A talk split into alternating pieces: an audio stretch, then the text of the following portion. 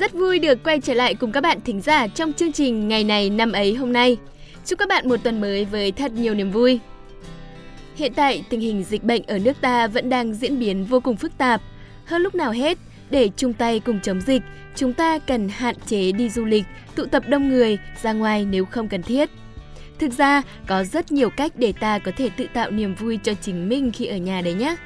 Nghe những bản nhạc đúng tâm trạng, xem một bộ phim hay, đọc một quyển sách thật ý nghĩa đều là những cách khiến ta có thể thư giãn.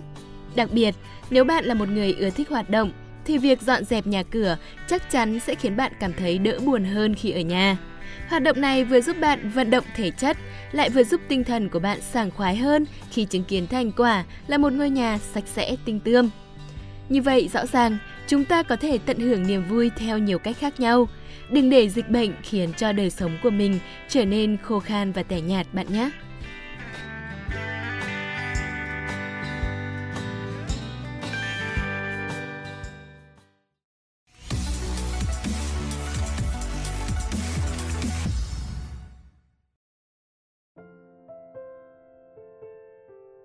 Các bạn thân mến, ngày hai mươi tư tháng năm là ngày thứ một trăm bốn mươi bốn trong năm.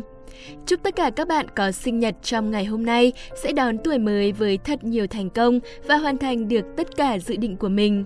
Theo tử vi thì những người sinh tháng năm là những người có ý chí mạnh mẽ, đầu óc nhạy bén và sự cầu tiến cao. Đây đều là những yếu tố tiên quyết dẫn đến thành công, nên chắc chắn rằng lời chúc của mình dành cho các bạn sẽ thành hiện thực, đúng không nào? Tiếp theo, chương trình sẽ gửi tặng các bạn một câu danh ngôn đầy ý nghĩa. Bí mật của cuộc sống chính là ngã bảy lần và đứng dậy tám lần.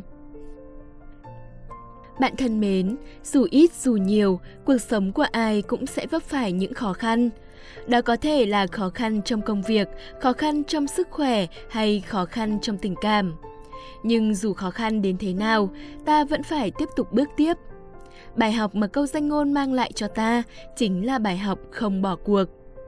Ngày bé, ta thường được cha mẹ dạy rằng ngã thì phải đứng dậy. Nhưng có lẽ lớn lên, khi va vấp với cuộc đời, ta mới hiểu nhiều hơn lời dạy đó. Có những cú ngã không quá đau, ta chỉ mất chút ít thời gian để đứng dậy. Nhưng cũng có những cú ngã vô cùng đau đớn, đôi lúc khiến ta cảm thấy có thể đánh gục bản thân mình. Lúc này, điều cần nhất để vượt qua chính là ý chí. Nhưng bạn cũng đừng quên, bên ta còn có gia đình, người thân, bè bạn. Đừng ngại ngần chia tay ra để người khác giúp đỡ lúc khó khăn. Có vậy, ta mới có thể đứng dậy và bước tiếp. Ngã ở đâu, đứng dậy ở đó. Và chắc chắn rằng những cú ngã này sẽ là kinh nghiệm khiến bạn vững vàng hơn trên chặng đường tiếp theo. Vậy nên, đừng bao giờ bỏ cuộc mà hãy đối diện với những cú ngã của cuộc đời và tìm cách đứng dậy thật hiên ngang bạn nhé.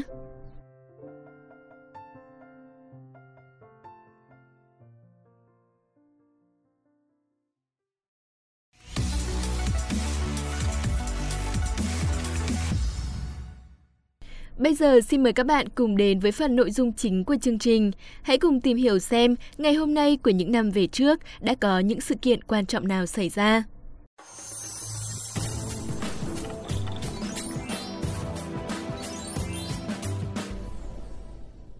Các bạn đang được nghe chuyên mục Ngày này năm ấy. Hôm nay là ngày hai mươi tư tháng năm, tức là ngày thứ một trăm bốn mươi bốn trong năm. Và như thường lệ thì Quốc Đạt và Thảo Nguyên sẽ đồng hành cùng với các bạn. Ừ, miệng thì nói rất vui nhưng mà sao trông Quốc Đạt cứ ỉu xìu thế kia, làm cho Thảo Nguyên cũng buồn lây, chả còn hứng thú mà dẫn nữa. Ừ, thì thật ra dạo này trên trường có nhiều công việc quá nên ra là Đạt cũng toàn phải thức khuya, nên ra là thân xác mới hoang tàn không nhận ra thế này đây. Ờ, ôi thường thế. Thôi thì thế này, để trưa nay tôi sẽ tự tay nấu mời ông một bữa ăn, ừ. coi như bồi bổ nhá. Cũng nhân tiện dạo này thì tôi đang học nấu ăn, cho ông làm thực khách ưu tiên luôn. Ủa, thôi thôi thôi, tài nấu ăn của bà thì tôi đã được nghe qua rồi, không cần bày vẽ đâu. Bỗng nhiên vừa mới nhắc đến chuyện này thì tôi lại thấy trong người khỏe hẳn ra rồi này, cũng không còn uể oải nữa đâu, chắc là cũng không cần nấu nướng gì đâu nhá. Cảm ơn Nguyên nhá. Được lắm, dám chê tài nấu ăn của bổn cô nương à? Cứ đợi đấy, nhất định sẽ có một ngày ông phải sáng mắt ra vì đã chê bai tôi. Lúc đấy thì đừng có mơ mà tôi nấu cho mà ăn nhá. Rồi rồi, tôi sẽ chờ, nhưng mà tôi không muốn chờ đến lúc hóa đá đâu đây nhá. Rồi ok, cứ đợi đấy. Còn bây giờ thì không làm mất thời gian của các bạn nữa, chúng ta sẽ cùng bắt đầu chương trình ngay bây giờ. Và đầu tiên sẽ là các sự kiện tại Việt Nam. Ngày hai mươi tư tháng năm năm một nghìn chín trăm bốn mươi bốn là ngày mất của anh hùng Hoàng Văn Thụ, nhà lãnh đạo cao cấp của Trung ương Đảng Cộng sản Đông Dương, người có đóng góp to lớn vào phong trào cách mạng Việt Nam và là nhà thơ cách mạng Việt Nam trước cách mạng tháng tám năm một nghìn chín trăm bốn mươi lăm. Anh hùng Hoàng Văn Thụ, sinh ngày bốn tháng mười một năm một nghìn chín trăm lẻ chín, là người dân tộc Tài, quê ở thôn Phạc Lạn, Tổng Nhân Lý, Châu Văn Uyên, nay là thôn Phục Lạn, xã Hoàng Văn Thụ, huyện Văn Lãng, tỉnh Lạng Sơn. Năm một nghìn chín trăm hai mươi chín, được kết nạp vào Đông Dương Cộng sản Đảng. Năm một nghìn chín trăm ba mươi tư, được bổ sung vào Xứ ủy Bắc Kỳ. Năm một nghìn chín trăm ba mươi chín, được bầu làm bí thư Xứ ủy Bắc Kỳ. Năm một nghìn chín trăm bốn mươi, được bầu vào Ban Chấp hành Trung ương. Năm một nghìn chín trăm bốn mươi mốt, được bầu vào Ban Thường vụ Trung ương, phụ trách công tác công binh vận, sáng lập báo Cờ Giải Phóng. Tháng tám năm một nghìn chín trăm bốn mươi ba, đồng chí Hoàng Văn Thụ bị thực dân Pháp bắt và bị xử bắn ngày hai mươi tư tháng năm năm một nghìn chín trăm bốn mươi tư tại Bạch Mai, Hà Nội. Sáng ngày hai mươi tư tháng năm năm một nghìn chín trăm bốn mươi tư, thực dân Pháp mang ông ra xử bắn. Ông ung dung ra pháp trường Tương Mai. Khi giám thị hỏi ông có cần bịt mắt hay không, ông trả lời là không cần. Quan tòa hỏi ông có cần nói lời cuối cùng không, ông nói: trong cuộc đấu tranh sinh tử giữa chúng tôi, những người mất nước và các ông, những kẻ cướp nước, sự hy sinh của những người như tôi là một sự dĩ nhiên. Chỉ biết rằng cuối cùng chúng tôi sẽ thắng. Cha Cố hỏi ông có cần rửa tội hay không, ông đáp: cảm ơn ông, tôi không có tội gì. Nếu yêu nước, cứu nước là có tội, thì những người Pháp hiện giờ đang đấu tranh chống phát xít Đức bên nước ông cũng đều là có tội cả. Ông hãy về hỏi xem họ có tội không. Ông sáng tác nhiều bài thơ cách mạng bằng cả tiếng Tày lẫn tiếng Việt. Trước khi bị địch bắn, ông đã viết một bài thơ tuyệt mệnh gửi ra ngoài nhà tù cho các đồng chí của mình. Đó là bài thơ Nhắn Bạn Bất Hủ.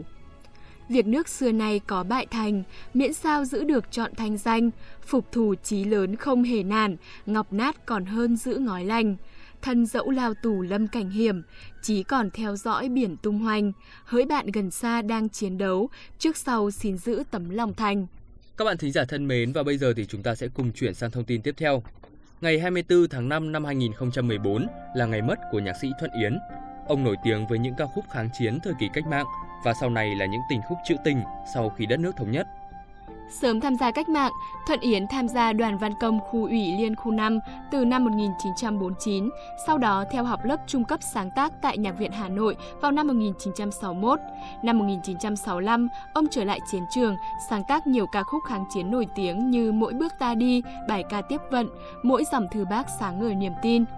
Sau khi chấm dứt chiến tranh Việt Nam và hòa bình lập lại, ông được cử tới đoàn văn công Tổng cục Xây dựng Kinh tế, sáng tác nhiều ca khúc ca ngợi lãnh tụ như Bác Hồ Một tình yêu bao la hay Lenin Người đến đất nước tôi. Ông cũng được biết tới với nhiều ca khúc trữ tình nổi tiếng sau này như Chia tay hoàng hôn, Màu hoa đỏ, Em tôi, Khát vọng. Sự nghiệp sáng tác đồ sộ của ông bao gồm tới hơn năm trăm ca khúc. Thuận Yến từng giữ chức trưởng ban âm nhạc Đài Tiếng nói Việt Nam. Khi nghỉ hưu, ông đã được phong tới quân hàm Đại tá Quân đội Nhân dân Việt Nam. Thuận Yến lập gia đình với nghệ sĩ ưu tú Hồ Thanh Hương. Họ có hai người con là ca sĩ Thanh Lam và đi gi Chí Minh. Các bạn thính giả thân mến, sự kiện vừa rồi thì cũng đã kết thúc ngày này năm ấy hôm nay.